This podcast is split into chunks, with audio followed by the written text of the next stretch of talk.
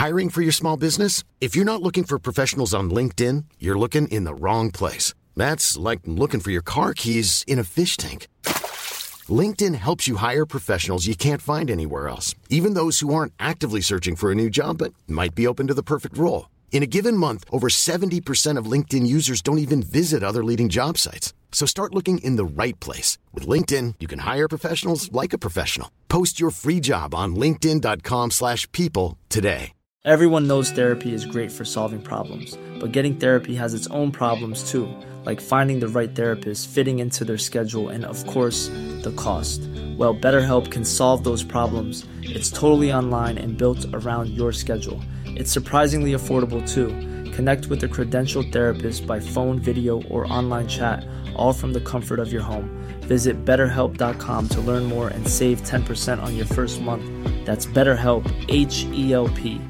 A lot can happen in the next three years. Like a chatbot may be your new best friend. But what won't change? Needing health insurance. United Healthcare Tri Term Medical Plans are available for these changing times. Underwritten by Golden Rule Insurance Company, they offer budget friendly, flexible coverage for people who are in between jobs or missed open enrollment. The plans last nearly three years in some states, with access to a nationwide network of doctors and hospitals. So, for whatever tomorrow brings, United Healthcare Tri Term Medical Plans may be for you. Learn more at uh1.com.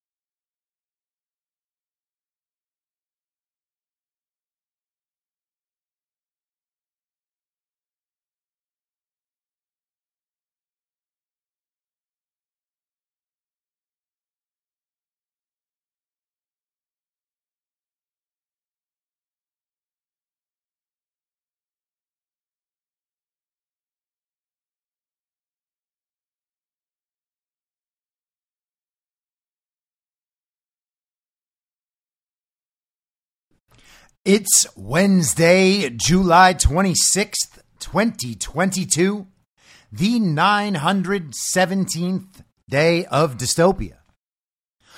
I'm your moderator, Chris Paul. Let's be reasonable. A warm welcome and hello to all of you listening to the podcast on the day of its release. The only way to do that is by becoming a paid subscriber at imyourmoderator.substack.com. You can do so for as little as $50 a year or $5 a month. And in doing so, you will be supporting me, the work I do in this show as it expands. And if you can't or you simply don't want to, continue listening to the podcast for free a couple days later on a wide variety of podcast platforms and, of course, Rumble. All I ask is that you share it with your friends. You can find the links to the podcast, the writing, the social media, and the merch site by visiting linktree.com slash I'm your moderator. So before we get started on what I want to talk about today, I want to do just a very, very brief update on something we discussed yesterday. And that is the possibility that Donald Trump's trial at the culmination of the Jack Smith investigation, whenever that might happen, right now it looks like it's going to be May of next year, could be an opportunity for Donald J. Trump to get all of the evidence out there about the theft of the 2020 election and do it in this open public forum in front of the entire country. We talked about the regime hack and election attorney Ben Ginsberg and how he was hoping for the opportunity to show the American people how flimsy and baseless Donald Trump's claims about 2020 election really were. So this isn't something that we pulled out of nowhere. They're suggesting it. And Donald Trump, as you might suspect, welcomes the opportunity he reaffirmed on Truth Social this morning. We'll have fun on the stand with all of these people that say the presidential election wasn't rigged and stolen. The trial of the century. And uh, stolen, as usual, when he writes it in these posts, has two L's. Now, some people suggest that these continuous misspellings are some sort of comms. He's doing it intentionally to direct people's attention one way or another. I think there's also a good argument that he does these misspellings intentionally, knowing that all of the child brained villagers out there on the Uniparty left and the Uniparty right, all those people who hate Donald Trump, love seeing Donald Trump misspell things in his social media posts because they believe that that confirms for them once again that Donald Trump is stupid and too careless and irresponsible to proofread his social media posts.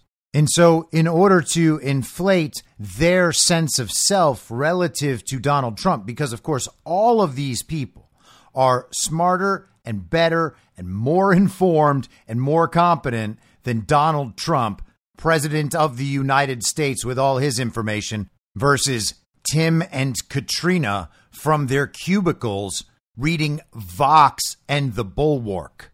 They're so much smarter than Donald Trump, and that's why they get so excited when they see a misspelling in one of his posts, because then they can scream out to everyone, Hey guys, hey guys, hey guys, see, look at this, look at this. I told you I was smarter than Donald Trump. Look at this. Hey, everybody, look at this. Hey, have a thousand people seen it yet? We need more than a thousand. Can we get 10,000 people to read this Donald Trump post? Can we get a 100,000 people to read this Donald Trump post? Oh, you're a celebrity and you have 7 million followers and you're screaming to everyone, hey, look at Donald Trump's misspelling. Does everyone see how much smarter than Donald Trump I am? A million people? Two million people? Will you please read Donald Trump's post? so that you know how much smarter I am than Donald Trump? Well, hey, thanks, Tim and Katrina and B grade Instagram influencer for getting Donald Trump's Truth Social post in front of millions and millions of people. And you can all think you're very, very smart, so much smarter than Trump for noticing that he has a spelling error in his post. But in doing that, you just took his post and exposed it to millions of Americans who now know that Donald Trump is excited to face his Jack Smith trial and plans to expose the truth about the 2020 election and all our elections at that trial. What does that do to these people's brains once they know that? Donald Trump is supposed to be scared of these indictments. He's supposed to be horrified. I was just told by someone this morning, pretending to be a Ron DeSantis supporter, that Donald Trump, the orange doofus, was going to go to prison for the rest of his life.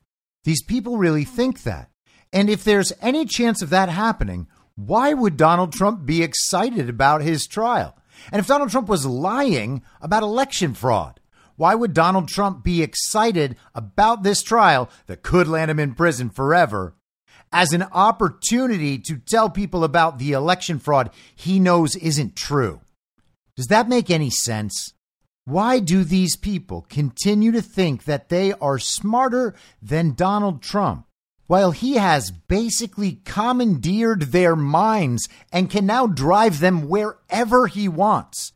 They are sharing his Truth Social comments from the platform they say is a failure, and they are bringing them to mainstream platforms and blasting them out to everyone because they think it's a gotcha on Donald Trump.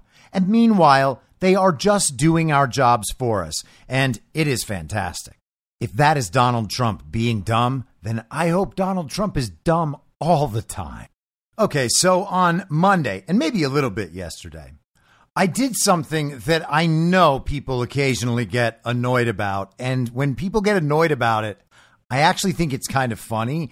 So it makes me do it more. But the truth is, I would be doing it regardless because I really think it's important that we explore all of these ideas in as open minded a way as we possibly can. And that includes talking about whether or not the belief that we have developed over years, maybe decades, maybe our whole lives, might be wrong from the very beginning. The belief we have might be false down to its roots. It might have been created just to confuse us, just to create fear within us.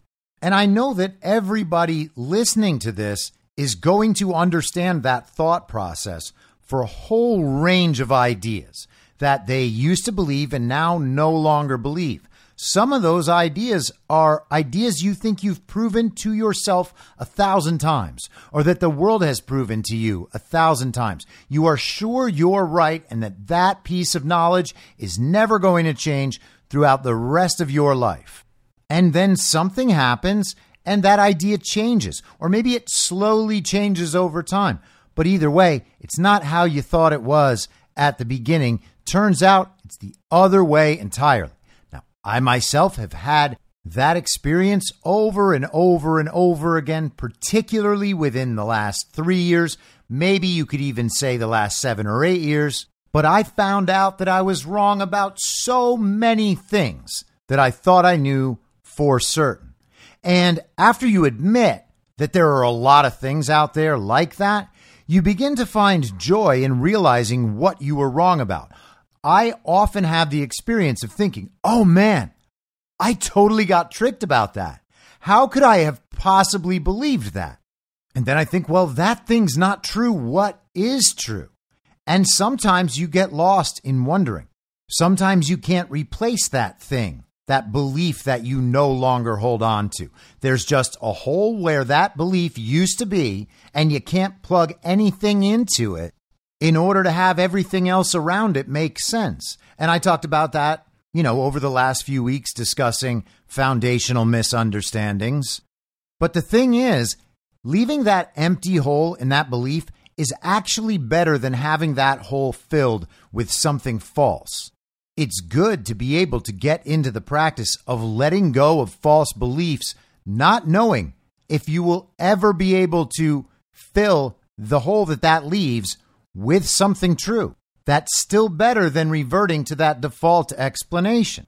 And we've gotten there on some pretty important issues just over the last few years. Now, there are people who have been awake so much longer than me. But no matter how long anyone's been awake, or how many subjects they have thoroughly researched and they know the truth, they've seen through all the lies, there might be things that they're not totally awake about, this is just the state of life, and it always will be. We're not going to be right about everything. We're not going to be able to have true and accurate beliefs about all the mysteries of the world. We're not going to have answers for all our questions, no matter how awake we are and how attentive we are, how well studied we are. It's not possible. So, life will just end up being a process of figuring out that we were wrong about some really important stuff.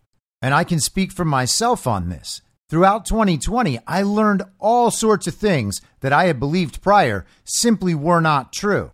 There were times at which it was really easy to see how and why they weren't true, and then why I would have adopted that belief and defended that belief over time. There were some places where I was able to replace my bad belief with a corrected belief and of course, there were other times where the belief just had to go away with nothing to replace it. I essentially accepted that I may well be wrong about absolutely everything I believe. And when I find out that I'm wrong about one of those foundational things, well, I'm going to have to backtrack on everything that has to do with that foundational understanding until I can really think through what this new understanding means. And so you set yourself toward that process. But even over the last three years, since I have accepted that I may well be wrong about everything I believed before, I have continued to find out that I was wrong about things I didn't think I could be wrong about. We have this amazing ability to convince ourselves that we know where the limit of mystery is. Like, yep, I've been Wrong about some things. Man, have I had my mind blown. But also, there is this entire set of things that cannot be any way other than it is. It has always been this way. It is a necessary fact of the world that it is this way. There is nothing that could possibly change my mind about this thing. And so on Monday, I discussed a few things that carry that quality for a lot of people out there. Maybe not for you, maybe not for quote unquote conservatives, but for a whole lot of people out there, they believe there is absolutely no way that they are wrong about some of the issues I discussed. There are people out there who will not accept that man made climate change is a hoax. It doesn't matter how the future goes over the next three years or five years or 10 years. It won't matter if every climate scientist is fully exposed as a fraud. They will not let it go because it makes them feel heroic for advertising a certain lifestyle. They like to identify as the saviors of this world. They will advocate that everyone must use paper straws, and if they get paper straws into a coffee shop here and there, they are going to pretend that they have saved the planet single handedly. And then they will get on a private jet where, of course, they use plastic straws. Those people are never going to let go of climate change. Climate change is sold to us as an existential crisis. If we don't behave, if we don't hand over power and authority, our wealth, to the people who are already the most powerful in the world, those coordinating with global governing bodies to create global solutions to the problems they've created. If we don't behave and obey and give them everything they need, then we are all going to die, and it will be our fault for not behaving. We are told it is an existential crisis. We must overturn our entire economy. We need to drive cars that can be shut off remotely. We need to eat bugs. If we don't do whatever they tell us, then we are all going to die and it'll be our fault. Some people will never let that go. Some people thought for certain that the entire climate change narrative was irrefutably true. 97% of scientists agree with the climate change theory of man made global warming, blah, blah, blah. They say 97% of scientists can't be wrong, and certainly 97% of scientists would never be lying. These are not only the smartest people in the world, but they have the most integrity of anyone in the entire world, or they would not be allowed to call themselves scientists. And admittedly, before I woke up, I thought that was probably right. I was like, yeah, there's no way that 97% of the people who are studying this thing are all reaching the same conclusion and they're just making it up or lying or taking payoffs. Well, I was pretty dumb back then. But I thought for certain that the latest research must be correct. I respected the scientists. I trusted the science. I didn't understand that there was a much broader agenda behind climate change. I didn't understand that they had been pursuing that agenda for decades based on a series of similarly flimsy justifications, I thought there was no way I would ever change my mind about climate change. This is just what it is. But then eventually I found out that they would actually lie about all of those things. And there was this agenda that they were pursuing. And all of the science is funded by the people pursuing that agenda and needing that outcome. I began listening carefully to what they were saying and seeing what their evidence and their justification was for all of the claims they were making. I listened to what their solutions were. I thought about what the impact of those solutions would be. And eventually I realized, oh, these people are just lying all the time and they are pursuing this other agenda. All they ever do is tell me that 97% of scientists agree with them.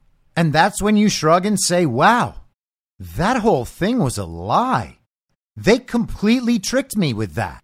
I find that experience rather thrilling because then I begin to think, why would they trick me to believe that? What are they hiding? What is the real truth behind that? Is there any way that I can study alternate viewpoints on this and find something that maps onto reality better than the belief I just had to give up?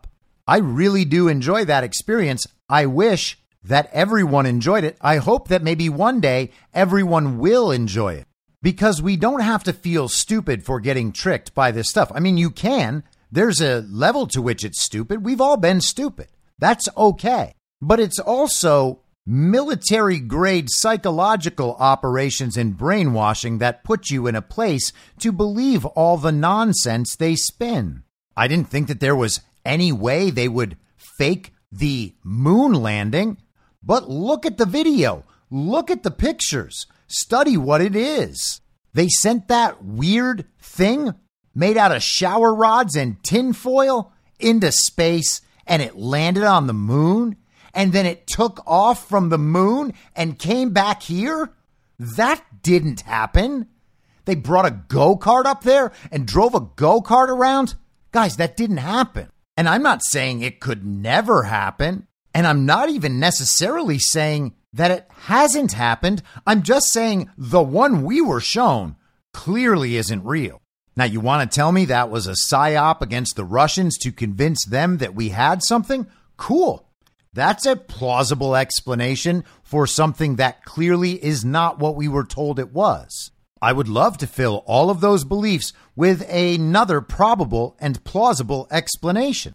So I'm not trying to tell you that there's no reasonable explanation. It's just all fake and that means other things are fake. I'm not saying that.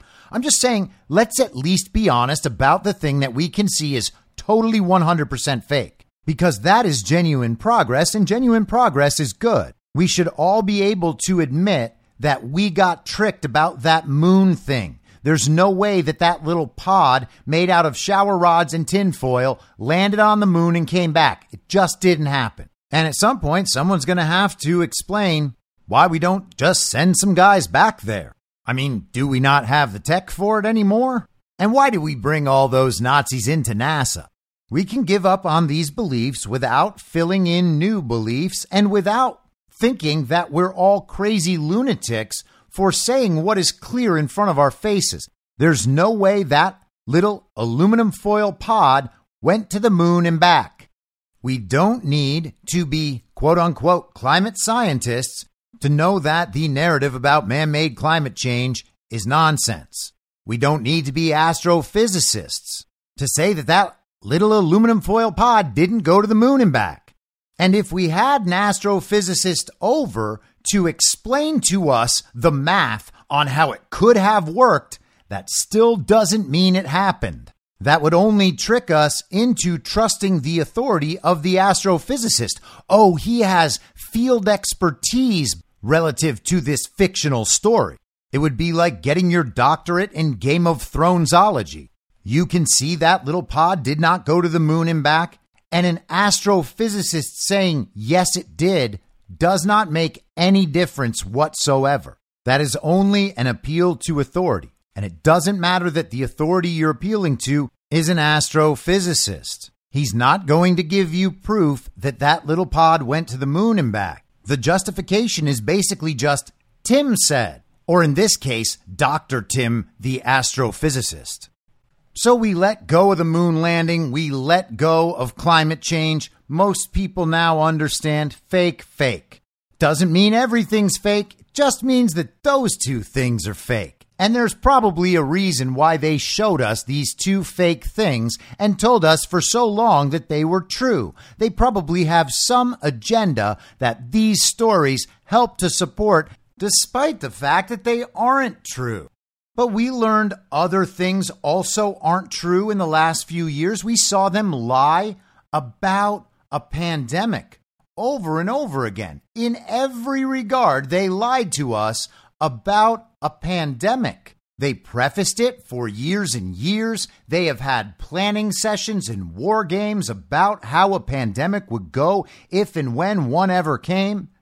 Klaus Schwab's philosopher king of the World Economic Forum, Yuval Noah Harari, spent 2017, 2018, 2019 going on podcasts talking about the human level threats to the future, the existential crises we may encounter, one of them being very deadly pandemics. And after the first impeachment hoax failed, there we go. We got a pandemic. The pandemic that will threaten to bring down Trump's economy and his whole presidency in this election year. And Klaus Schwab writes COVID 19, the great reset. We are told that masks don't work and that we don't need them. And then we're told that maybe they do but we still shouldn't buy any because the first responders need them.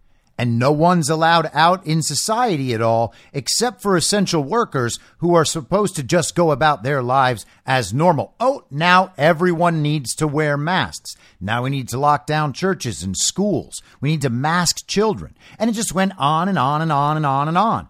And people eventually realized, oh, wow, they will lie to us about a pandemic. They're telling us everyone might die from this. And if you do the wrong thing, you're going to be responsible for killing someone's grandma.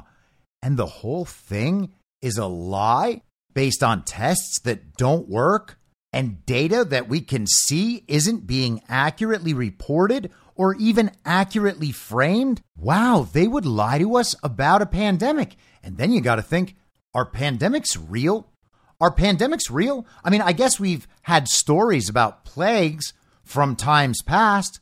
Those stories are always handed down by the people who write our history. And it turns out that the people who write our history are always the winners. And so, as long as they're able to win and stay in power, they get to write whatever history they want. And it turns out that in their history, everything they say is not only true now, it's always been true in the past. So, we had plagues in the past, and that supports the idea that we could have pandemics right now. And yeah, it's the same people telling us, but what are we going to do? Call it fake? We're not virologists. I bet if you ask a virologist, they'll tell you pandemics are very real. In fact, I bet if you asked 97% of virologists, they would tell you that pandemics are real. Now, there are countless scientists who think that viruses aren't even real, much less viral pandemics, which would mean that the entire field of virology is similarly not real which would mean it doesn't actually matter what 97% of virologists say about anything because they can't even get to the bottom of their own profession. But again, I'm not claiming to know that. I'm just saying if they lie to us about a pandemic in a thousand different ways, maybe by the time you realize that, it's worth questioning if anything else about the pandemic is a lie or if they would only lie about a portion of the things, but the underlying claim about the virus absolutely must be true. We do the same thing with vaccines. A lot of people realize that the COVID vaccines aren't safe, aren't effective, and certainly are not necessary. Whether or not they are killing and maiming people, and it sure seems like they are, no one needed to take them and they didn't work. Those things are irrefutably true which means we were lied to extensively from the very highest levels of our government, and those lies were reinforced throughout our society from every system of power in this country. Now, nearly everyone who took the first vaccine a couple of years ago has gotten off the program. People are not getting boosters anymore, and good for them on realizing it. That means most of our country has determined that at least one vaccine that has been given out was not necessary and isn't good for us. But for whatever reason, they still think all the other vaccines probably are good and did work, despite the fact that they have no depth of research or study or understanding on the topic of vaccines, certainly no expertise in the area, they know what they've been told. They know that they've gone along with it, so they feel a little invested in the truth of the whole thing. But mostly they're just believing what they've been told. And it turns out that the same people telling them about the history of vaccines are the ones telling them about how good these current vaccines are. And so I don't know if vaccines in the past have been ineffective and unnecessary to the extent that the COVID vaccine was, nor do I know if they've been as potentially dangerous as the COVID vaccine is. But whatever history they use to tell us that vaccines have always been very safe and very effective and have saved millions upon millions of lives, there is an equal amount of data out there showing that vaccines are not safe and not effective and have actually cost the world countless lives. So, what are we supposed to think about that? Do we still hold on to the idea that vaccines in general are good and this one was just bad? Should we assume that all vaccines have always been bad? They tell us that vaccines cured polio. Polio is caused by a virus. If there aren't viruses, then polio wasn't caused by a virus, which means whatever the polio vaccine cured wasn't a virus, which takes away their argument that vaccines cure us of viruses. And so then what is the vaccine? Now, I don't know the answers to all these questions and cannot speak on it authoritatively. But I know that they've lied to us profusely about all of this, and the people clearly lying to us about what's happening now are telling the same story as others about what happened then. Do we assume that they're telling us the truth about the past just because that's the default explanation, which makes it our explanation as well? Just because it's the thing that everybody knows, vaccines cured polio, vaccines cured polio. Everybody knows that. Therefore, it's the default explanation. But is it true? The people lying to us about everything else say it is true. And it's a foundational claim for what they're lying to us about now. So, do we really have to believe them? So, you got climate change, you got pandemics. Both of these are existential, species level threats. If we don't do what we need to do, these things could wipe us out completely. Therefore, the only solution is to turn all of our wealth and power and control authority over to the regime, to the people in power the only people who can save us because they're the only ones who are able to convene all of the experts and get everybody on the same page about how we must proceed on a worldwide level. And then we have to force compliance on all the peoples of the world. And if everybody behaves properly, then maybe we can just get through this problem. But the thing is, if anyone messes up, well, then the problem's going to get worse. We're going to blame it on you. And because you made it worse, now we need more power to fix it. The agenda isn't hidden. It's visible. It's right out there in the open. And all of these issues follow the same trajectory. The arguments for all of them are the same. They can't prove that the underlying thing exists. They agree that they are the only ones who can solve this problem that they have created and told us about. Literally everything we know about these problems has been communicated to us by these same people. They create the problem. They tell us about the problem. They tell us that they're the only ones who know enough about the problem to be able to fix it. And what they need is all our power, all our wealth, all our control authority, and we have to promise to obey and comply and do what they say. If we behave, then maybe we can all get through this. At what point do we say, no, this existential threat they're telling us about does not fit that model? This time, this one is real. And on Monday, I mentioned nukes talking about the movie Oppenheimer. Nukes are one of those existential threats to all of society, to everyone at once. If we don't behave, if we don't do what they demand, the entire world is going to be incinerated. Everyone we love is going to become a pile of ash immediately. You see, the scientists, they are the gods of this realm. They figured out how they could destroy everything all at once. They could just cease being on this planet for everyone out of their sheer acts of brilliance. And it is their acts of pure moral perfection that have stayed their hand.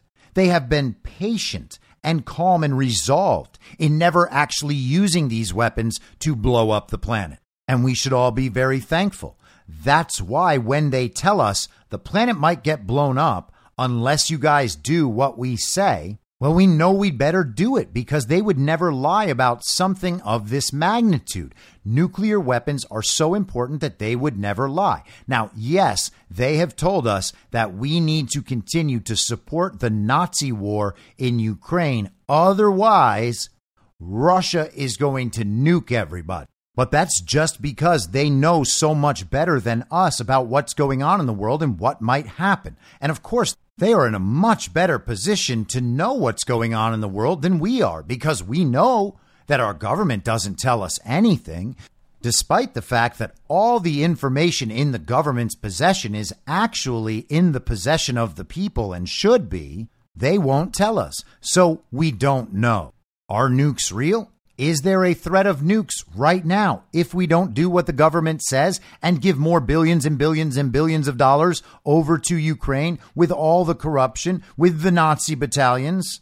Well, we can't know the answers. We're not allowed to know the answers. But we can know that the people who are better than us are the ones telling us, and therefore we have to listen to them. That's our responsibility, unless we want to have this nuclear crisis, this existential threat that could end everybody, everything. You, everyone you love, all of it gone immediately unless you obey. That's why you have to obey. We're going to need all your wealth, your power, your control authority. Just hand it on over and do what we say. Otherwise, you're going to be incinerated. Now, that's quite a threat they hang over our heads. And the proof that that threat is real is that two Japanese cities were bombed like 75 years ago. We were told those were the nukes.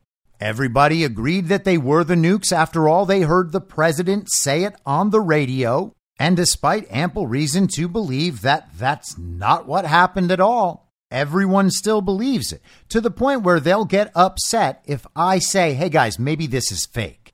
People just simply can't believe it because they've believed it for so long. It has been such a threat for so long. It has been talked about constantly for all of our lives, no matter how old we are at this point.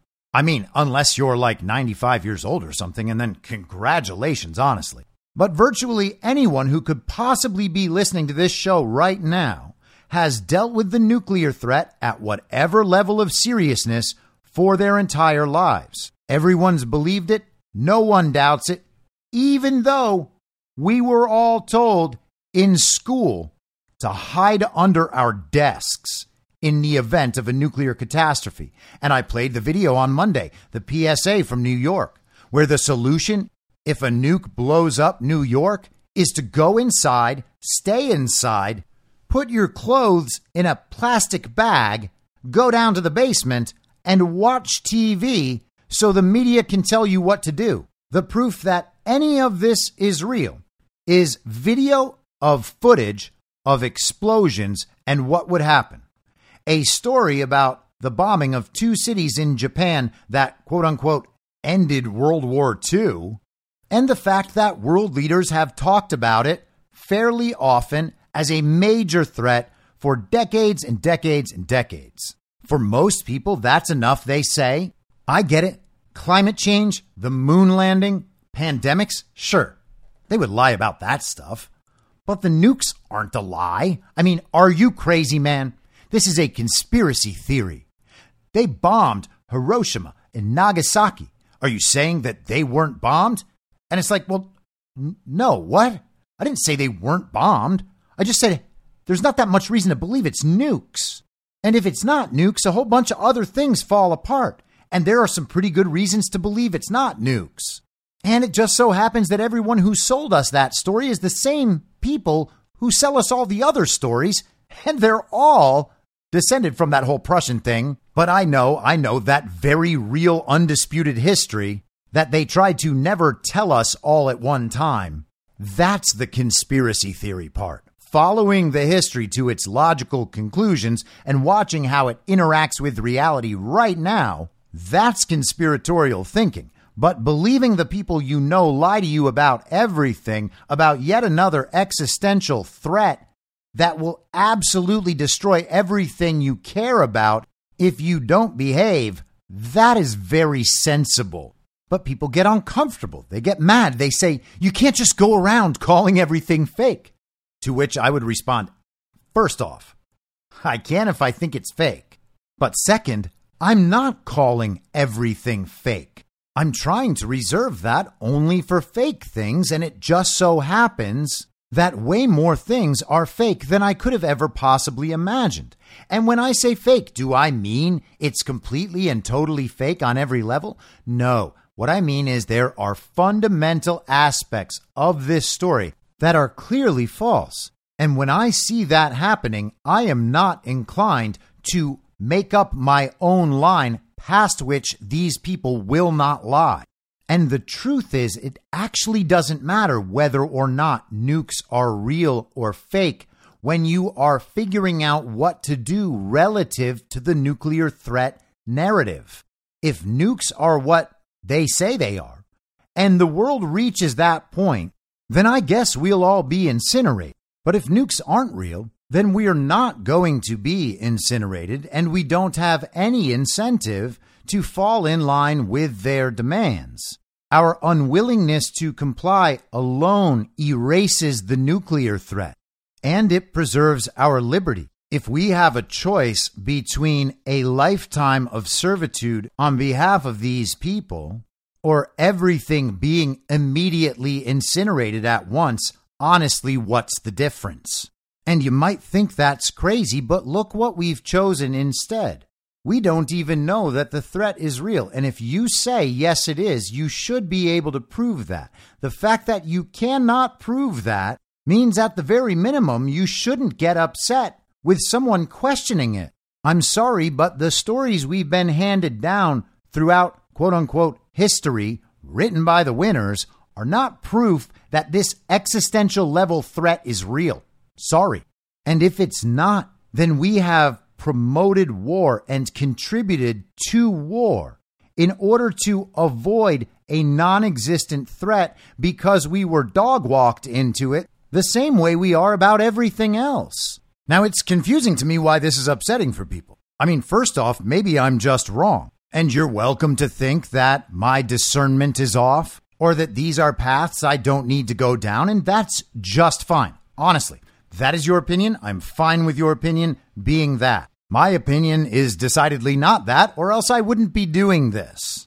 It actually does matter whether or not the things we are told present existential threats to us and in order to avoid them, we must give all our power to them.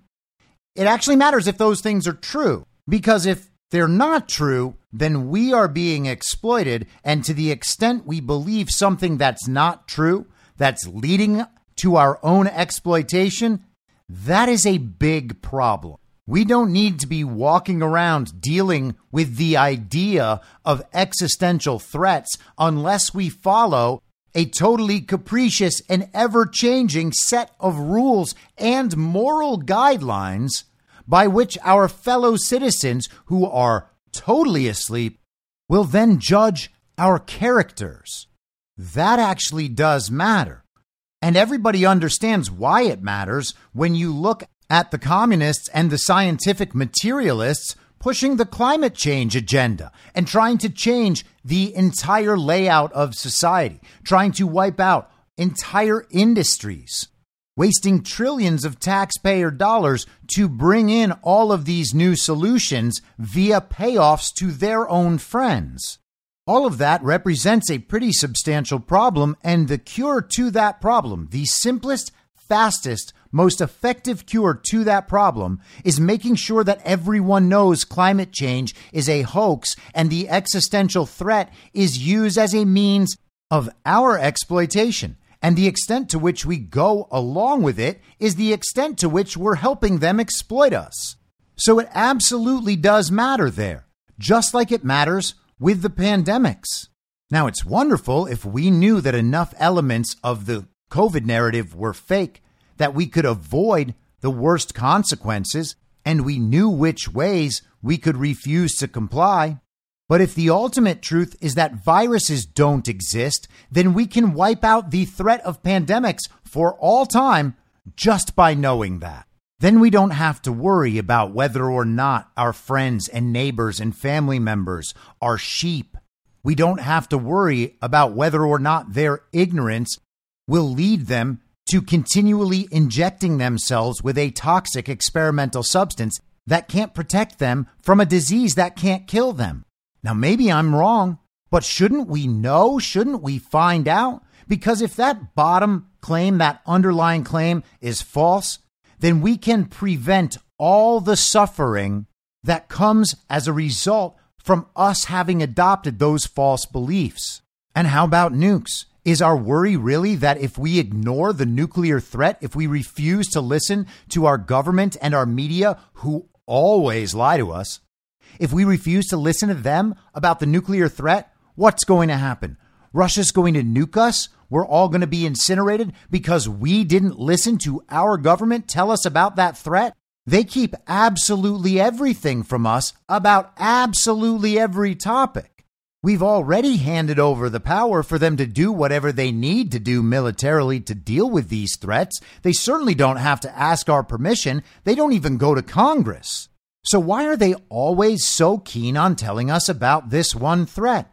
Well, if they can get us to do whatever they demand, if they can tell us that Russia is this grave nuclear threat, Russia can wipe us off the map and Russia is evil enough to do it, if they tell us that the only way to stop Russia is by sending all our money and our weapons to Ukraine to be used by Nazi battalions in a war the American people have absolutely no interest in, well, that makes us complicit with the warmongers and the murderers and the Nazis. And we did it all because we believe in this nuclear threat that may not exist.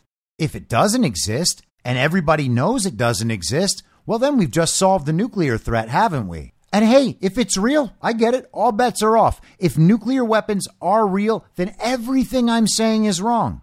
It's just that if they are real, they have a very strange way of proving it to us. And it just so happens that they exploit that narrative as they do with everything else. And the other day I mentioned AI as well. Now, Am I saying that I don't believe artificial intelligence exists and is employed in our technology, in our computer systems? No, I'm not saying that at all. In fact, I'm pretty sure that it does exist in the ways they describe it. And I believe that many of us experience the influence of that in our daily lives.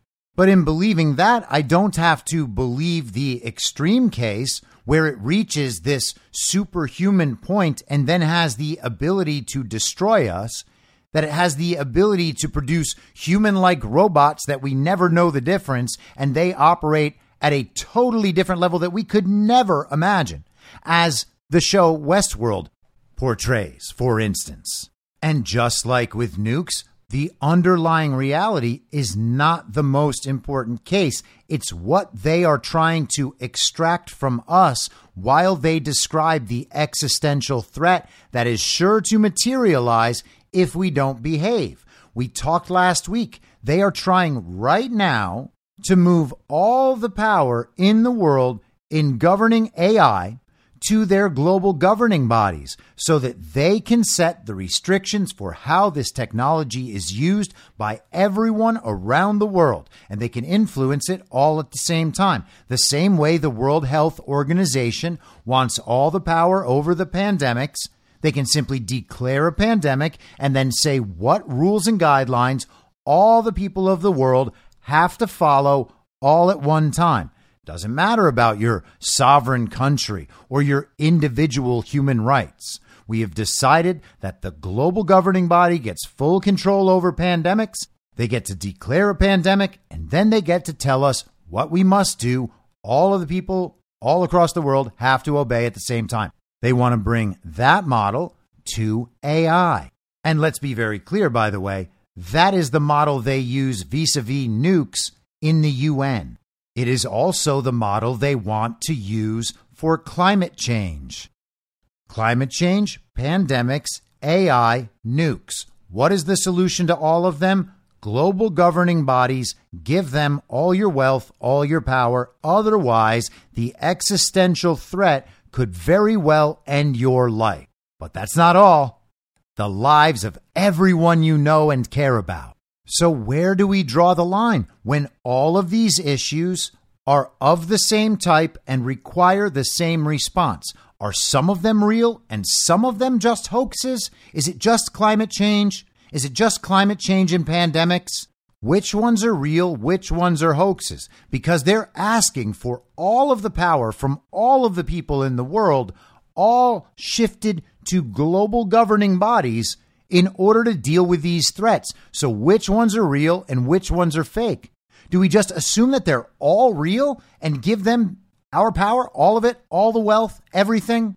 And if we're going to do that, can we at least get them on the record with all of the existential threats just at one time so that we can say, okay, well, this set of existential threats, This is enough. We're going to give you all the power you need for all of these threats for all time. If you tell us the threat gets worse, we'll give you more power. All good. We understand all these threats are real. Can we at least get them on the record so they won't come up with brand new existential threats in the future? And the answer is no, of course not. Of course not. We can never do that. And the truth is, we'd better stop having babies because there's also an existential threat by simply having too many people. So again, where do we draw the line? Where do we begin taking them seriously if we know they are not to be taken seriously about other issues that they call existential threats?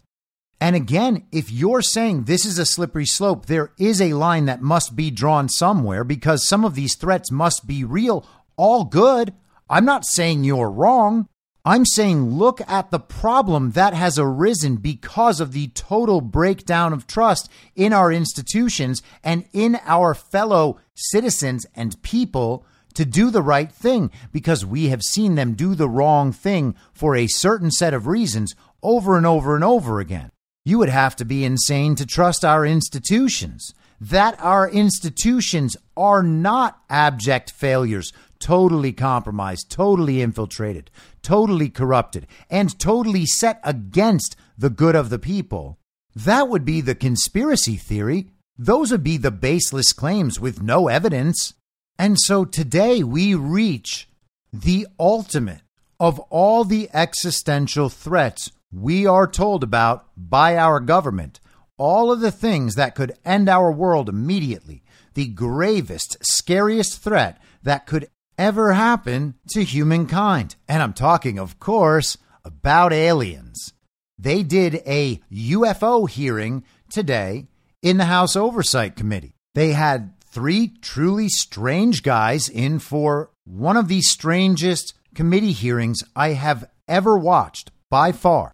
And it's not just because of the subject matter, although the subject matter and the responses were very strange as well. The whole thing was just weird. The witnesses had these weird grins. They seemed totally inauthentic. The entire thing seemed fake. Friar Cuck, Jamie Raskin, was there in his little do rag that he's had on now for months and months and months. And yes, I know, cancer, fine. He could just go as a bald man. He is already over 50% bald in the first place. But instead of that, he looks absolutely ridiculous. Well, he was taking the hearing very seriously. Other members of the Democrat Party in the regime were taking the hearing very, very seriously. And that's what they do when they know the witnesses are going to say things that they're all good with. They are more than happy to have a conversation, to bring up their little talking points and have the witnesses respond when they know that the witnesses are in there to say bad things about the regime, they go on five minute diatribes about nonsense that has nothing to do with the substance of the hearing. When the witnesses are there to reinforce the stories of the regime, the members who are asking substantive questions and trying to get information on behalf of the American public get stymied in the responses. And to that extent, today's hearing was mostly normal, but there was something rushed about it. There was kind of this whatever attitude about the meeting. Tim Burchett was supposed to be the chair. He ended up not being the chair. At some point last night, he was just called off on that role. Now, was that Kevin McCarthy and the Republican establishment not wanting the truth teller to be the chair of the committee with the UFO thing? They didn't want him to get to the bottom of it, so they benched him well, hey, maybe. But whatever it was, it's a communication to the general public. There's something off about this hearing. We were told the DOD would be limiting the witnesses in what they were actually allowed to say to the American public as they were questioned over and over again. They continued saying, We can address this in closed session. We can address this in a private session. We can address this behind closed doors. We can address this in a SCIF. They said it in every way imaginable. We can talk about these things when the cameras aren't rolling, and the American public will never get this information. Now, again, this whole hearing seems completely contrived to me, so I'm not upset that we are not getting all the information about the aliens. I think the real takeaway from this hearing is that the government doesn't care at all about withholding important information from the people whenever it so chooses. The basic narrative coming from the witnesses who came in was that there is something going on, but they're not allowed to tell us what it is. There's something going on, but we're not allowed to know about it. People have experienced things. Some people have even experienced the negative consequences of having experienced things because we know something's going on, but we're just not allowed to tell you what it is. If we can go in a SCIF, then we will totally tell you, Congress people, all about it, as long as you promise not to tell the citizens about it, too. I mean, sure, it's an existential threat, and the only way to handle it will be by convening a one world government so that all the nations of the world follow the exact same approach once we tell you that there has been an alien invasion. And what we're going to need is all the citizens of the world to comply with that one world government approach and do whatever they are told. Because if they don't obey fully, if they don't behave exactly as they're told, these aliens are going to destroy absolutely everything and everyone, and it will all be your fault. Let's get a taste of how our government is handling this existential threat story. Has the U.S. government become aware of actual evidence of extraterrestrial, otherwise unexplained forms of intelligence? And if so, when do you think this first occurred? Uh, I like to use the term non-human. I don't like to denote origin. Keeps the aperture open, both scientifically. Right. Uh, uh, certainly, uh, like I've disc- discussed publicly uh, previously, 1930s. Okay. Can you give me the names and titles of the people with direct firsthand knowledge uh, and access to some of this crash retrieval, some of these crash retrieval programs, and maybe which facilities, military bases that would the recovered material would be in? And I know a lot of Congress talked about we're going to go to Area 51, and you know, and there's nothing there anymore anyway. It's just you know, and we move like a glacier. As soon as we announce it, I'm sure the moving vans would pull up. But please. Uh, I can't discuss that publicly, but I did provide that information both to the intel committees and the inspector general. And we could get that in the SCIF if we were allowed to get in a SCIF with you. Would that be probably what you would think? Sure, if you had the appropriate yeah. accesses, yeah. Uh, what special access programs cover this information, and how is it possible that they have evaded oversight for so long? Uh, I do know the names. Once again, I can't discuss that publicly and, and how they've evaded oversight. I in a closed setting, I can tell you the specific tradecraft used. All right. When, did, when do you think those programs began and who authorized them? I do know a lot of that information, but that's something I can't discuss publicly because of. All right. If any of y'all want to jump in on any of this, you're more than welcome to. Um, what level of security clearance is required to fully access these programs? Well, anybody who has. Uh, and, I, and, I, say that because myself, um, Representative Gaetz and Representative Luna were mm-hmm. basically turned away at one point mm-hmm. at Eglin. So please go right ahead. Uh, certainly, difference between member access and say somebody like me, but anybody who has a you know TSSCI clearance and meets the eligibility criteria, the access adjudicative authority should be able to grant you access. So, yeah. uh, Ms. Burchett, if you'll yield. So, just to be put a fine point on that, there's nothing that you're aware of that's above special access program classification. It, it's a misnomer that there's anything actually above top secret. Executive Order 13526 delineates the classification levels. Right. And, but I, I draw a point on that because we can have access to, mm-hmm. to those programs. And so the notion that we're not being given that access sort of defies our typical muscle memory here in Congress. Thank you, Mr. Burchett. I'll yield back to you. Thank you, Mr. Gaetz. I like to use the term non human. It keeps the aperture open, both scientifically and otherwise. So it's not aliens, it's just non human. And I could be talking about AI. I could be talking about AI. You don't know if I'm talking about AI or not, do you, guy? You'll never know. Why? Because I don't have to tell you. Why? Because I'm the keeper of the alien knowledge, bro. And so this guy, David Grusch, went on like that the entire time. Now, David Grusch might be a brilliant and wonderful man. I do not know him. I do not know his heart. I do not know his motivations. But I do know that he said the non word espouse over and over again today as part of his answer. I do know that he was trying to sound very smart, very authoritative, and very knowledgeable while not being smart, authoritative, or knowledgeable the entire time. I know that his testimony was incredibly insincere and almost completely void of information. Now, the voices you heard were Tim Burchett. Burchett was the guy who was supposed to lead that committee. You could hear a sort of dejection and sarcasm in his questions because he knew he wasn't going to be getting any answers. Those are basic questions about the history of our contact with these UFOs or UAPs or whatever they call them now. Grusch said it was back in the 1930s, but he can't talk about it. I mean, sure, it's 85 years ago, but it's still a secret. And if we tell everybody those secrets, well, we might have to tell them other secrets, or even telling them those secrets might be enough to know that we've been lying to them about everything else the entire time. Now, am I saying that aliens don't exist? Well, no, I can't possibly know that for certain but I don't need to prove the non existence of something that absolutely no one can prove does exist. I know that people have had experiences and sightings of things, and I know that people I know claim to have had those experiences and sightings. And I am not doubting their experience.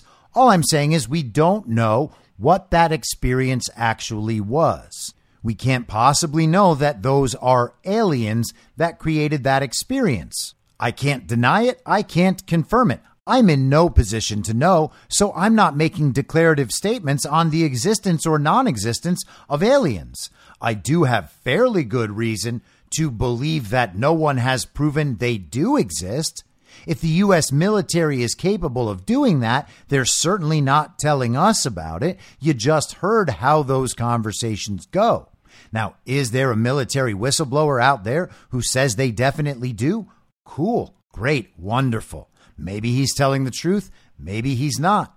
Maybe he's accurately identifying those unidentified flying objects, and maybe he's not. Maybe they are from the human realm, or maybe they're not. He says non human. What does non human mean? Well, we can't know.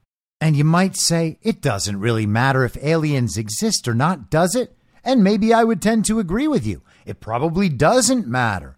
Unless, of course, we were told that aliens were attacking us and that we needed to give all our power and wealth and authority over to a global governing body who is then going to save us from the alien attack, well, then it might matter whether or not they're real. Because if they're not real, then we would know that that threat was not real and we wouldn't need to give them our wealth and our power and we wouldn't need to allow them to coordinate at a global governing level and then obey every command. Is it possible we could see an alien false flag? I mean, it sounds extraordinary. I'm certainly not saying we will experience one, but it's not like I'm just making this up right now.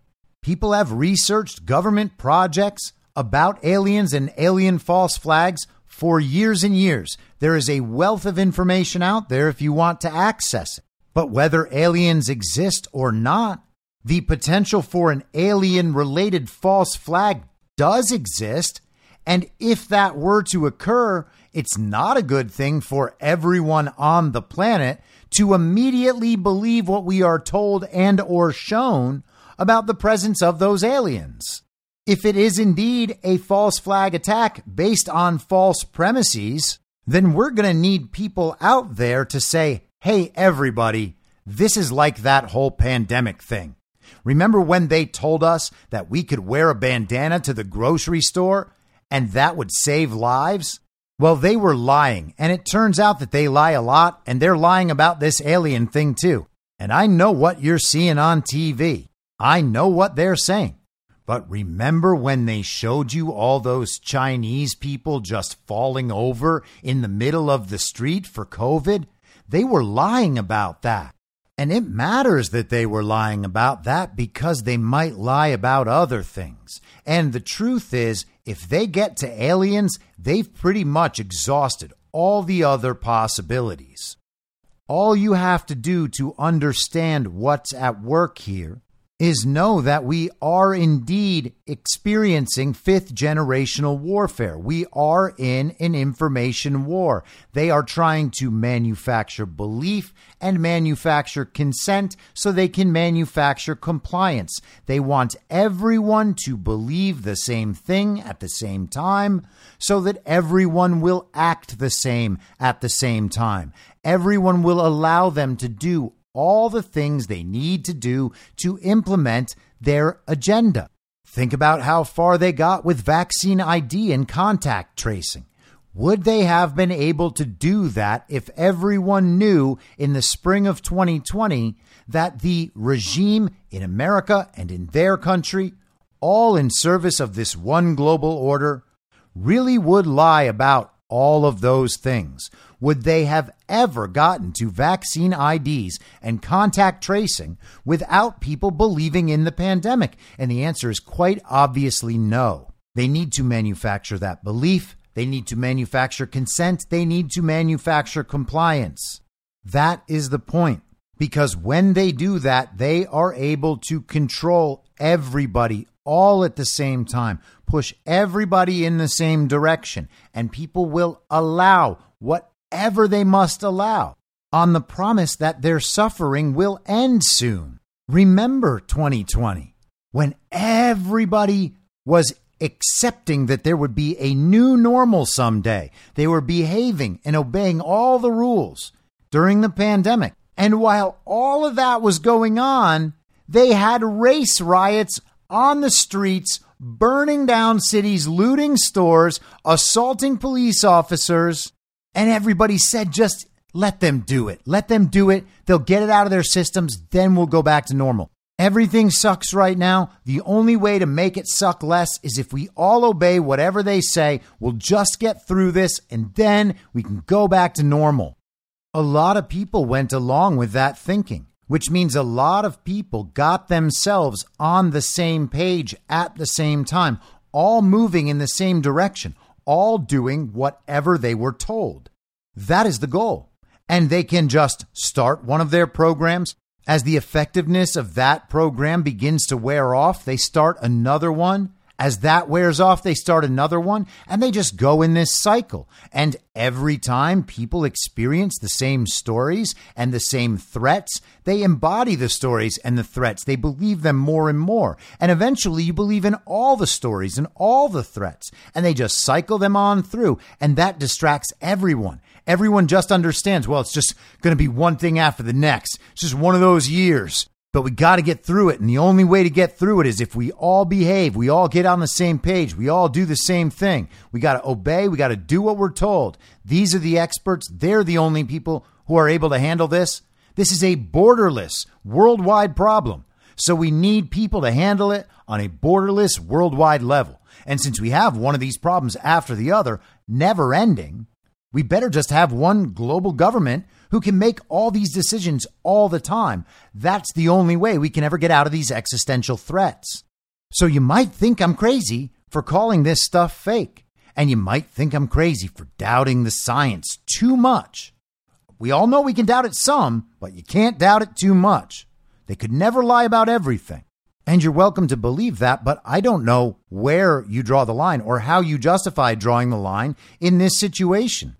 And I'm not saying it just to be annoying or just to be a chaos agent, though those are admittedly entertaining bonuses. I'm saying it because if we don't correct our thinking about fake existential threats, then we are going to continue to be easily exploited. It will continue to be easy for them to get us all on the same page so that we can be easily corralled. We will do whatever they say because we believe fully in these existential threats. Well, not all of them, not all of them. Some of them are definitely fake, but but some of these existential threats, they have the power to move us. And hey guys, maybe you're right. Maybe your discernment is better than mine. You have chosen which ones are true and legitimate and real threats, and I have not by doubting them all. Maybe you're ahead of the game. I'm behind it all good if that's true. And I hope you'll share with me the information that makes you so confident so that I may acquire that same confidence. And I'm not being sarcastic, by the way. It's totally possible that some of these problems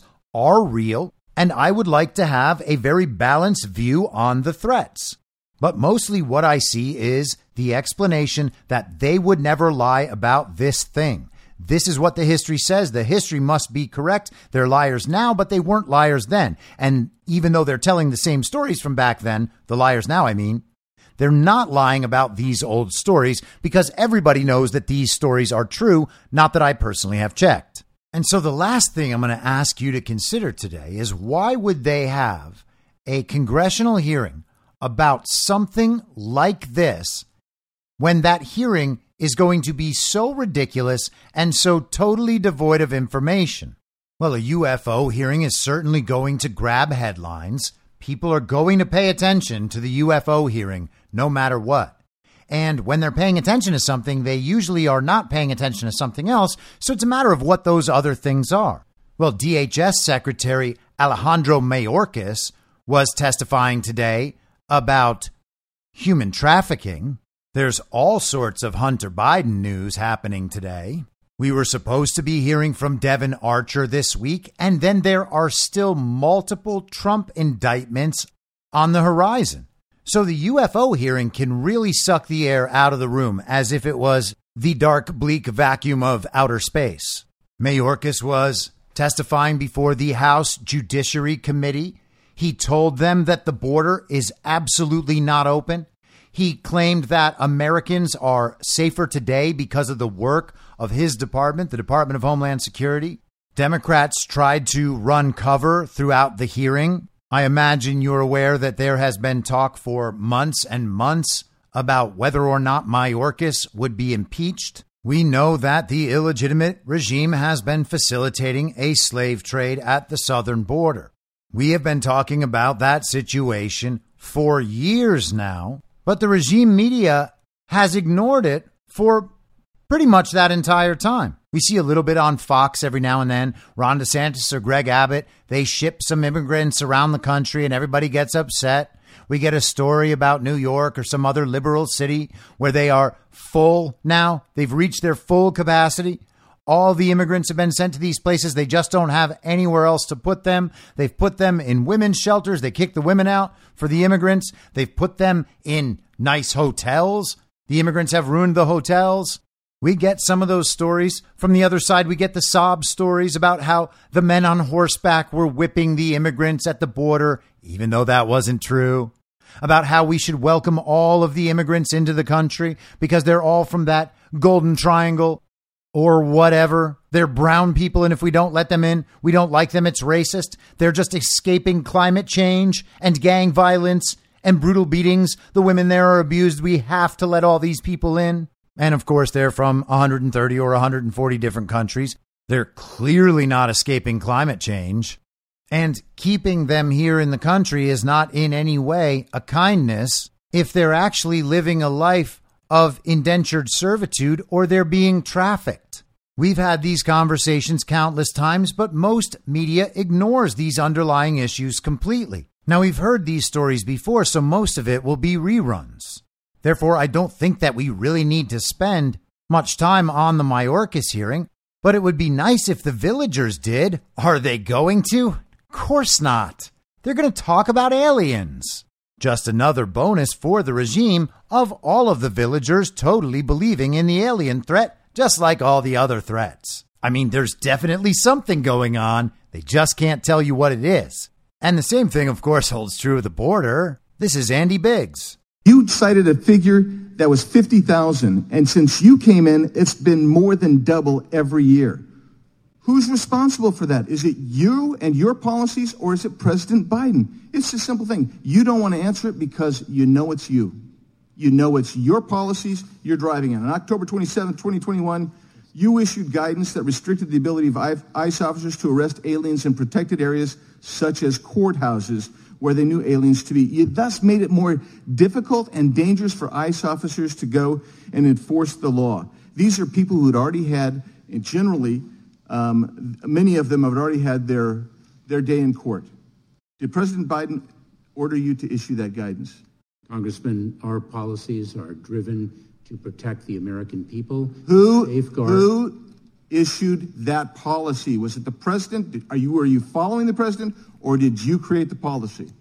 Congressman, that, Or will you ever give us an answer? that is a policy. Yield back. Disgusting. Who's implementing the policies for the illegitimate administration? We're not allowed to know, apparently. Are we going to find out? Well, probably not anytime soon. Do the villagers care? No. Do they even know? Of course not. Why? Too busy with aliens. Should we worry about the slave trade at the southern border? Nope. Nope. Gotta figure out that alien thing. There's a veritable deluge of Hunter Biden developments over the last day. Late afternoon yesterday, we got this from Josh Boswell at the Daily Mail. And Josh Boswell is the guy who's been doing all of the Hunter Biden reporting for the Daily Mail. He has reported quite a bit on the Marco Polo research into the Biden laptop. He's been as good as anyone in the media at covering this story. The headline from yesterday Hunter Biden's lawyers claim fake phone call attempt to remove papers from court docket was unfortunate and unintentional miscommunication after judge threatened to sanction them on the eve of plea deal hearing. That is all just one headline. Daily Mail always with the longest headlines imaginable. Hunter Biden's lawyers have responded to allegations that they conspired to lie to a court clerk in the first son's criminal case in Delaware by saying the incident was simply an unfortunate misunderstanding. And this is the updated version of the story. The initial story did not include the response from the Hunter Biden camp. So the story was first reported as one of the strangest stories you can imagine, and you're about to hear why. Delaware Judge Mary Ellen Noreika had ordered the first son's attorneys to explain themselves by 9 p.m. Tuesday or be sanctioned. Just before the deadline, Hunter's Latham and Watkins lawyer, Matthew Salerno, filed a response claiming the incident was down to an quote, unfortunate and unintentional miscommunication. So Latham and Watkins, high powered white shoe regime law firm. They get their response in just before the deadline set by the judge. Otherwise, the judge would have sanctioned them, and here's why. It was alleged that Hunter's lawyers sought to remove testimony from IRS whistleblowers about the Justice Department's lackluster criminal investigation into his tax offenses from the court docket. The matter under consideration appears to stem from an unfortunate and unintentional miscommunication between a staff member at our firm and employees of the court. We have no idea how the misunderstanding occurred, but our understanding is there was no misrepresentation. Salerno wrote to Judge Noreika on Tuesday evening. The original article said this. Earlier today, House Ways and Means Committee Chairman Jason Smith filed a brief to Judge Noreika, suggesting that she toss Hunter's sweetheart plea deal with Delaware prosecutors due to claims they gave the president's son preferential treatment. It is claimed that someone from Hunter's attorney, Chris Clark's former law firm, former law firm, later called the Delaware clerk, pretending to be from the office of Smith's attorney, Theodore Kittila, asking them to remove the original filing and with it 448 pages of congressional testimony from the two IRS investigators who worked on the case. So the idea here is that someone from Hunter's attorney's office called the court clerk, told the court clerk they were actually from Jason Smith's attorney's office. So the other side of the case, they represented that they were from the other side and they were asking, they were demanding that these documents get taken down. The documents got taken down. The attorneys from Jason Smith's office objected to all of this and called out the impropriety. The judge demanded an explanation. Otherwise, the judge was prepared to sanction Hunter's team. And Hunter's lawyers responded that it was just a big misunderstanding. We don't know how it happened, but we definitely did not misrepresent who we were intentionally. And at that point, you're basically saying, well, we're not claiming the court clerk is lying. We're just saying there must be some sort of mistake, and it certainly wasn't on our part. But all of that is absolutely bananas. And so immediately people assumed this might put Hunter's plea deal in doubt. And this morning we get this from CNN. Breaking news out of Wilmington, Delaware from the Hunter Biden plea deal hearing. Our Kara Scannell just ran out from inside the courtroom. Kara, bring us up to speed. Yeah, John. Um, so as we, as I went back into the courtroom, the hearing had just begun again. The judge was back on the bench, and she was pressing the prosecution on this investigation and the four corners of this plea agreement. One of the prosecutors said that the investigation was very much ongoing, and that she asked him, "Well, what is not covered in this plea agreement? If you were leaving the possibility for there being other future charges." So then the judge said, "Would this include a possible?" FARA charge that's not registering as a foreign agent. The prosecutor said no, the deal would not include that.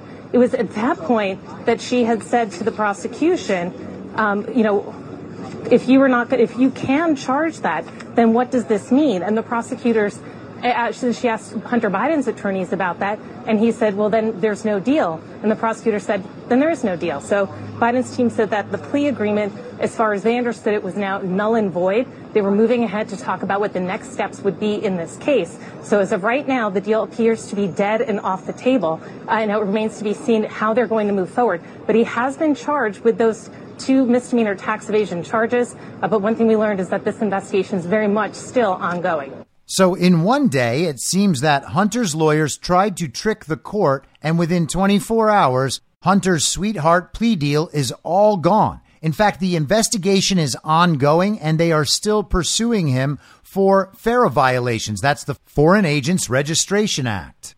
And according to the work done by Marco Polo on the Biden laptop, there are a great many of those violations. All of the talking heads on regime television who told us that the deal was not a sweetheart deal at all. It was actually totally reasonable for the situation. It was actually harsher than many people got are now going to have to explain why Hunter no longer has a deal that good.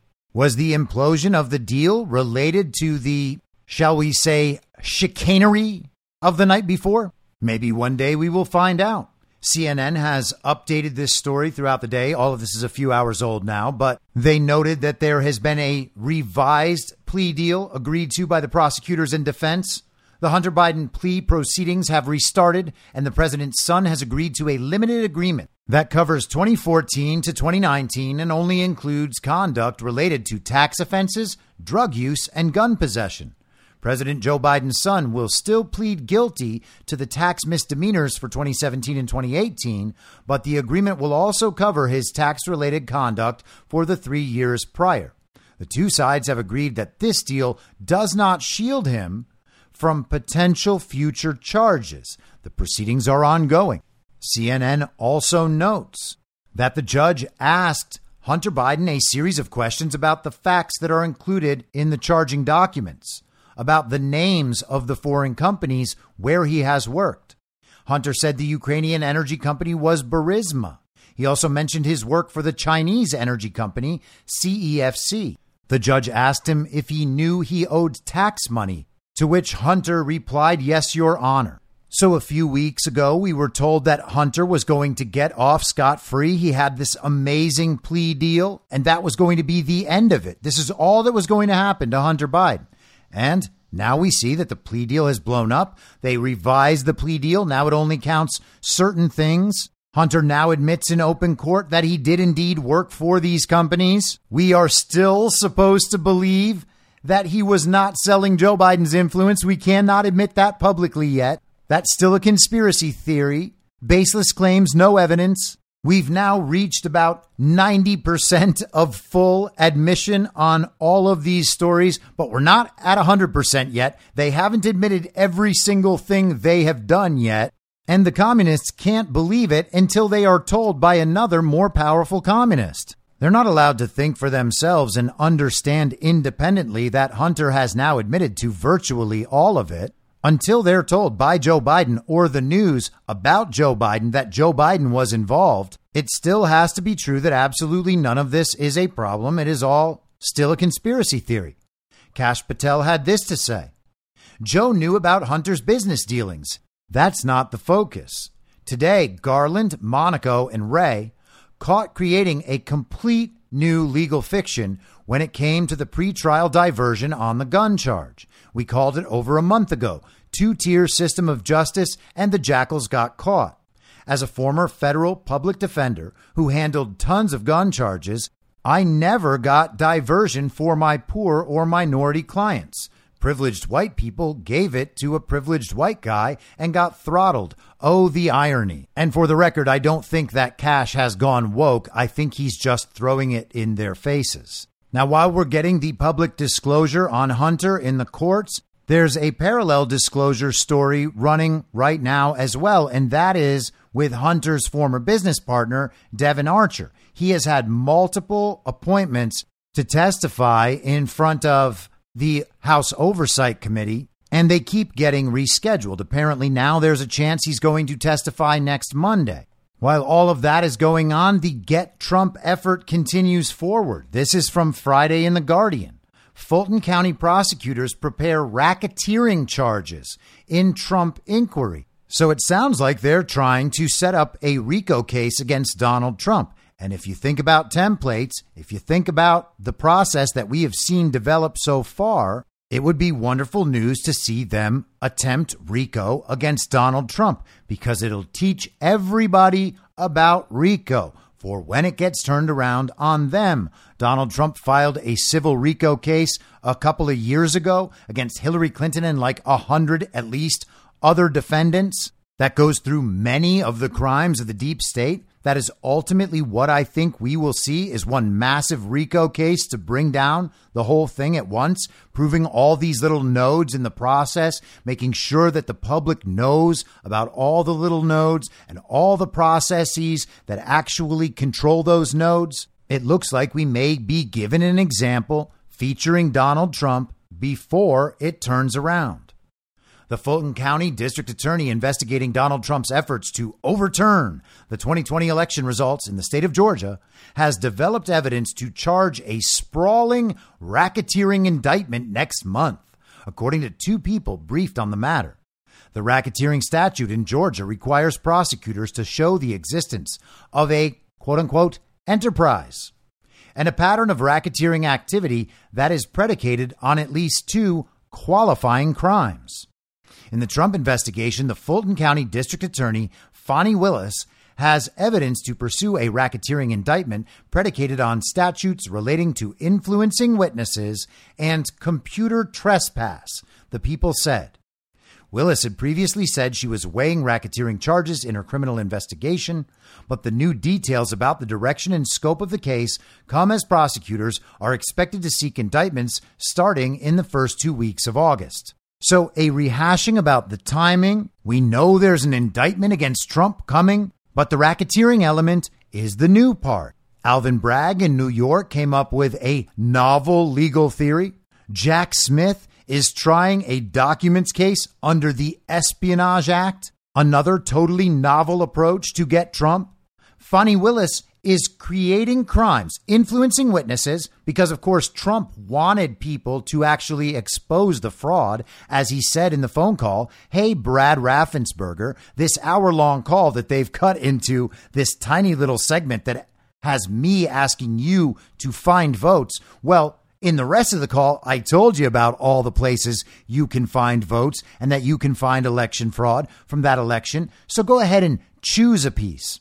That is all being reframed now as influencing witnesses. And that, they say, is a crime. Also, computer trespass. The people working on election integrity in Georgia, the people trying to access the voting machines, well, they're criminals too. And all of it is tied to Donald Trump. Therefore, this is a racketeering enterprise, a criminal enterprise designed to do all these different things to affect a criminal outcome. All of it corrupt. The entire thing, corrupt and criminal, all of these people must be brought down, especially the ringleader. They're going to give the nation the perfect example of RICO. Wonderful. Let's see it. This is as exciting as Donald Trump testifying about election fraud and all of that coming out in the Jack Smith trial, stemming from the sham January 6th committee. Beautiful how it all wraps up in a bow. And then finally, we have this yesterday from NBC News. Special counsel examines 2020 meeting where Trump was briefed on U.S. election systems integrity. The special counsel's office has inquired about a White House briefing on February 14, 2020, at which federal officials assured then President Donald Trump of the security and integrity of the U.S. election system, according to people familiar with the matter. Three sources said they were interviewed by the special counsel's office about the White House meeting with Trump. Two of those sources were at the White House meeting. In the briefing, officials from multiple agencies, including the FBI, Office of the Director of National Intelligence, and the Cybersecurity and Infrastructure Security Agency, laid out why it's extraordinarily difficult for hacking or fraud to change the results of the U.S. election. And so this is probably, we don't know for sure, obviously, but it sounds like this is Chris Wray, Dan Coats, who would have been DNI at the time, and Chris Krebs from CISA. Now, John Ratcliffe replaced Dan Coats in May 2020, and you might remember that Ratcliffe, Wray, and Krebs came out for multiple press conferences right around the election talking about foreign interference in our election. So it's their offices giving Trump this briefing in February 2020. Trump was receptive to the message and spoke about holding a news conference on the topic, though he never did, two people familiar with it said. The two sources said they have been interviewed since May by the special counsel's office, which is investigating efforts to overturn the 2020 election. As director of CISA, Chris Krebs focused on U.S. election infrastructure nationwide and efforts to stop any foreign government interference or hacking of the voting system. While he was in charge, the agency released a rumor control website that debunked some of the false election conspiracy theories that Trump spread after losing the election. The article goes through a bit more of the backstory, so let's skip ahead. As NBC News and others reported at the time, that briefing became a contentious affair. Republicans, in particular, took issue with Shelby Pierson's presentation. That meeting led to Trump firing his acting director of national intelligence, Joseph Maguire, and replacing him with Richard Grenell, a loyalist. Pierson, at the time, by the way, was the head of election security for the ODNI, and it's reported that she told members of the House Intel Committee that Russia preferred Trump in the 2020 election. In 2021, ODNI, that's Office of the Director of National Intelligence, published a declassified summary of foreign threats to the 2020 election, which found that Russian President Vladimir Putin had formally authorized several influence operations that worked to denigrate Joe Biden's candidacy, but that there were no successful compromises of election infrastructure. And this is back when everybody used to pretend that the Hunter Biden laptop was Russian disinformation. The special counsel's office also continues to examine the role of the fake electors after the 2020 election. And we discussed some of that yesterday regarding Dana Nessel in Michigan, who is pursuing the entirely legal activity of that alternate slate of electors. At least two more of those individuals have been subpoenaed by the grand jury probing the matter, a person with knowledge of the investigation told NBC News. The electors are to appear in early August before the grand jury convening in Washington and have not previously testified before it. So it sounds like they are building their story. They are building their case. Donald Trump is going to be tried before the world on everything surrounding the 2020 election. And we know that all of this stuff must be very, very bad for Donald Trump. He would never want any of these secrets to ever get out. This is going to be his curtain call. It's a wrap after this. After this, the walls will have closed in all the way, and that orange doofus is going to spend the rest of his life in prison. They're setting all of it up for it to blow up right in their faces, and that will be hilarious. But no one really knows it. Why? because we're talking about aliens, which may or may not exist. I'll be back tomorrow at the same reasonable time on the same reasonable podcast network. I don't have a network. Masks and lockdowns don't work. They lied to you about a pandemic, and Joe Biden will never be president. In my mind, that's the end game. If you're listening to this episode for free, you can support me and support the show and the work I do by signing up for a paid subscription at imyourmoderator.substack.com. You can do so for as low as $50 a year or $5 a month. Comes out to under a quarter per episode, and you'll blast right through the paywall for all of the writing. The merch store is www.cancelcouture.com, and you can find everything else by heading to Linktree. Linktree.com slash I'm your moderator. And I'll see you soon out on the range.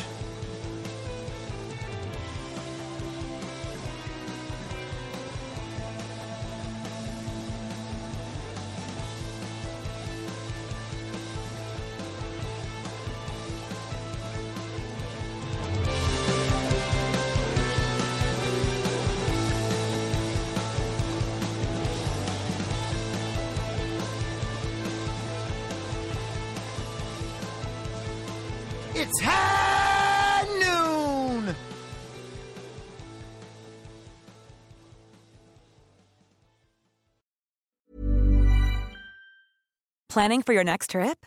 Elevate your travel style with Quince. Quince has all the jet setting essentials you'll want for your next getaway, like European linen, premium luggage options, buttery soft Italian leather bags, and so much more. And is all priced at 50 to 80% less than similar brands. Plus, Quince only works with factories that use safe and ethical manufacturing practices. Pack your bags with high-quality essentials you'll be wearing for vacations to come with Quince. Go to quince.com/pack for free shipping and 365-day returns. Imagine the softest sheets you've ever felt. Now imagine them getting even softer over time. That's what you'll feel with Boll and Branch's organic cotton sheets. In a recent customer survey, 96% replied that Boll and Branch sheets get softer with every wash. Start getting your best night's sleep in these sheets that get softer and softer for years to come. Try their sheets with a 30-night guarantee. Plus, get 15% off your first order at bollandbranch.com. Code BUTTERY. Exclusions apply. See site for details. Mom deserves the best, and there's no better place to shop for Mother's Day than Whole Foods Market. They're your destination for unbeatable savings, from premium gifts to show-stopping flowers and irresistible desserts. Start by saving 33% with Prime on all body care and candles. Then get a 15-stem bunch of tulips for just $9.99 each with Prime. Round out Mom's menu with festive rosé, irresistible berry chantilly cake, and more special treats. Come celebrate Mother's Day at Whole Foods Market. In my mind, that's the end game. Thanks for listening. If you'd like to follow what I'm reading and thinking throughout the day, you can do that by downloading the Telegram Messenger app and going to t.me slash I'm your moderator. On social media, you can follow me on Truth Social, Gettr, and Gab at I'm your moderator. I also have channels on Rumble and BitChute. If you'd like to follow the writing, you can find me at imyourmoderator.substack.com. The merch site is cancelcouture.com or go direct shop.spreadshirt.com slash cancel dash couture. If you'd like to support the podcast financially, the best place to do that is Ko-Fi. Go to ko-fi.com slash I'm your moderator. And all of these details will appear in the show notes with each episode. I'll see you soon down on the range.